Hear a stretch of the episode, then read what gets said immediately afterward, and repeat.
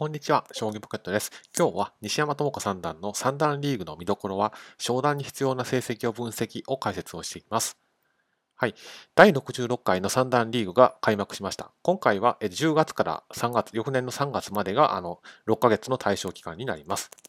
西山智子三段は今回のリーグ戦ではリーグ順位が21位になっています。で、時期としましては10月5日から開幕しまして、最終的に3月7日まで、えー、基本的に各対局日とも1日2局を消化していきます。で、過去の商談者の成績はじゃあどういうふうになっていたのかといったところが疑問として湧いてきますので、今回分析の対象にしています。ですので、対戦相手は誰なのか、過去の商談者の成績はどうなのかについて、今回の動画で解説をしていきます。はい。まず第66回の三段リーグの対戦相手は今回こういうふうに決まっています。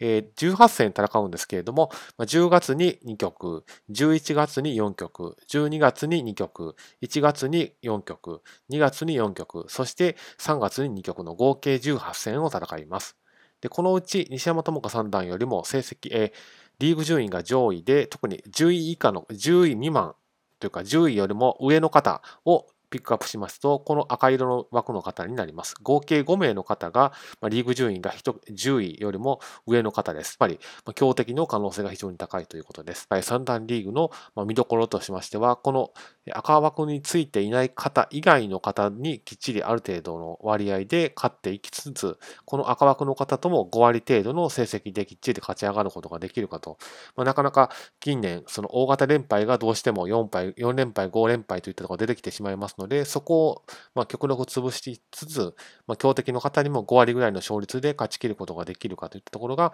大きな注目ポイントになると思います。えー、今回その成績が上位のリーグ順位が上位の方で一番成績のいい方は第7戦の関谷三段の、えー、リーグ順位3位の方です。ここがある意味非常に注目ポイントとして挙げられるのかなというふうに思います。では、過去の三段リーグの成績を改めておさらいをしておきます。第59回から参加しまして、7回三段リーグに参加されています。まあ、一番いい時は11勝7敗で、まあ、一番成績の良くなかった時は5勝13敗という成績になっています。で、商談者、上位2名の2番目の方の成績は、だいたい12勝から13勝のあたりをがボーダーラインになっています。ですので、通算成績まとめますと、55勝71敗の勝率は4割3分の7厘、在籍は今回で8回目になっています。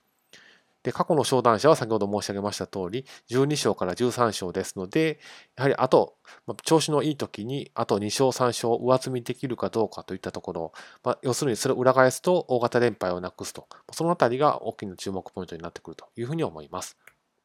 年齢制限まで残された三段リーグはどれだけかっていうと、まあ、前回の動画でも解説してますけれども、満26歳の誕生日を含むリーグ順位の終了まで、リーグ戦の終了までと。まあ、延長の特例はありますけれども、基本的には26歳の、えー、満、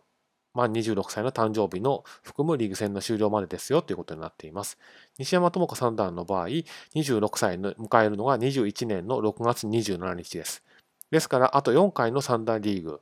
でなんとか商談を果たさないといけないという状況になっています。で、過去のプロ棋士の在籍回数とかについて直前の直近の70棋士を分析してみまして、大体何回程度の在籍期間だったら、あの、卒業されているのか、ケースが多いのかといったあたりについても今回分析の対象にしてみます。はい。まず、過去の商談者の勝率5割以上の方をこちらでまとめています。はい。まず7割を超えているのが、この4名の方です。3番以上7段、糸谷8段、藤井聡太7段、吉田5段になっています。で6割7分5厘から7割の間はこのお二人で、菅井達也7段、中瀬拓也2冠のお二人になっています。で6割4分を超えて6割7分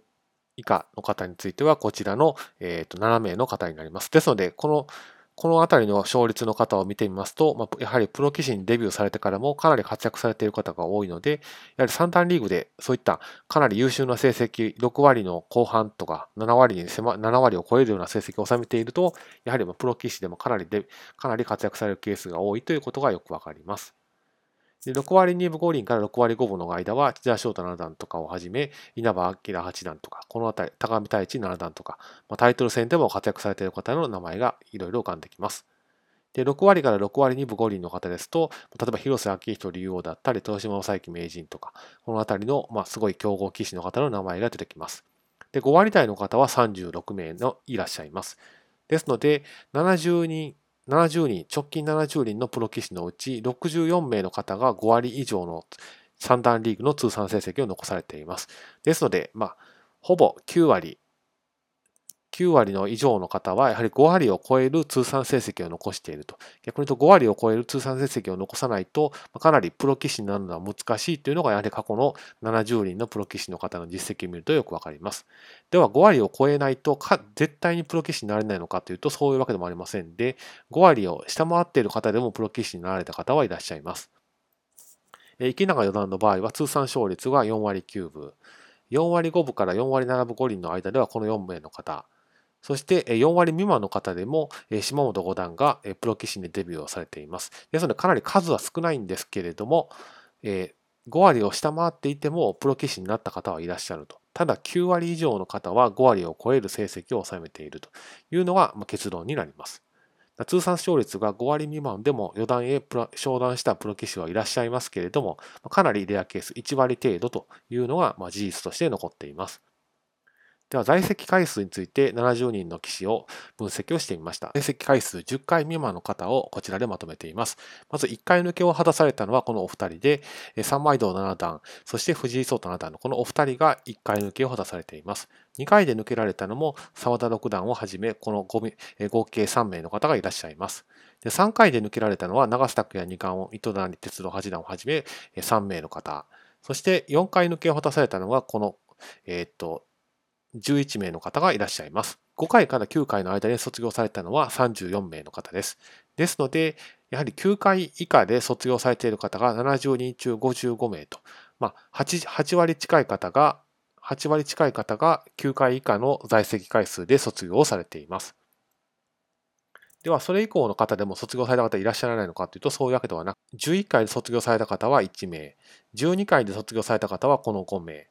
そして13回で卒業された方はこの2名いらっしゃいます。さらにその、それよりも長い回数を在籍された方もいらっしゃいまして、14回は1名、15回は1名、16回は1名、17回は隣龍馬五段をはじめ3名の方、そして18回在籍されていたのは宮本五段の1人と、これだけ非常に9年近い、8年、9年といった長く苦労されたプロ棋士もいらっしゃいます。ですので、その点考えますと、えー、西山智子三段の今回8期目というのも、まあ、早いほど、は、え、いうのも、はい、この西山智子三段の8回在籍っていうのも、まあ、早い部類では決してありませんけれども、過去に卒業された方と比べると、やはりまだ8回っていうのはそんなに真ん中ぐらいといったことが言えると思います。もちろん年齢制限まで残されているのが、あと8回目を含めて4回ですので、まあ、そんなに残された時間はありませんから、まあ、18回必ず在籍できるという保証はどこにもありませんけれども、まあ、まだプロ棋士の中にはそれよりも長くかかった方はたくさんいらっしゃるんだっていうことはよくわかります。ですが、直前のスライドで説明差し上げた通り、やっぱり8割以上の方は9回以内の在籍回数で卒業されていると。ですので、西山智子三段としましては、この8回目、9回目あたりの三段リーグで結果を出すことができるかといったところが、ファンとしては大きな注目ポイントになるというふうに言えると思います。今後もこのように将棋の分析動画を更新していきますけれども、この将棋の分析動画の全体像をこの将棋ポケットのブログで一覧することができます。こんな感じでページに分かって分かれていまして、それぞれの項目についてクリックをすると、その項目の動画の一覧が見ることができます。今後もどんどんここに更新をしていきますので、ぜひこのブログのページを覗いてみてください。以上です。今後も引き続き将棋の分析動画を配信していきますけれども、Twitter では動画の更新通知をリアルタイムで受け取ることができます。えアカウントは Twitter の検索窓に、アットマーク SHOGIPOCKET、まあ、つまり将棋ポケットと打ち込むと見つけることができますので、ぜひフォローをしてくださ。い、以上です。今後もこの動画では将棋の様々な情報の動画を更新していく予定です。例えばタイトル戦や練習や女性の棋士の挑戦などについて動画にしていく予定です。もしご関心がございましたら励みになりますので、ぜひチャンネル登録をしてみてください。ご清聴ありがとうございました。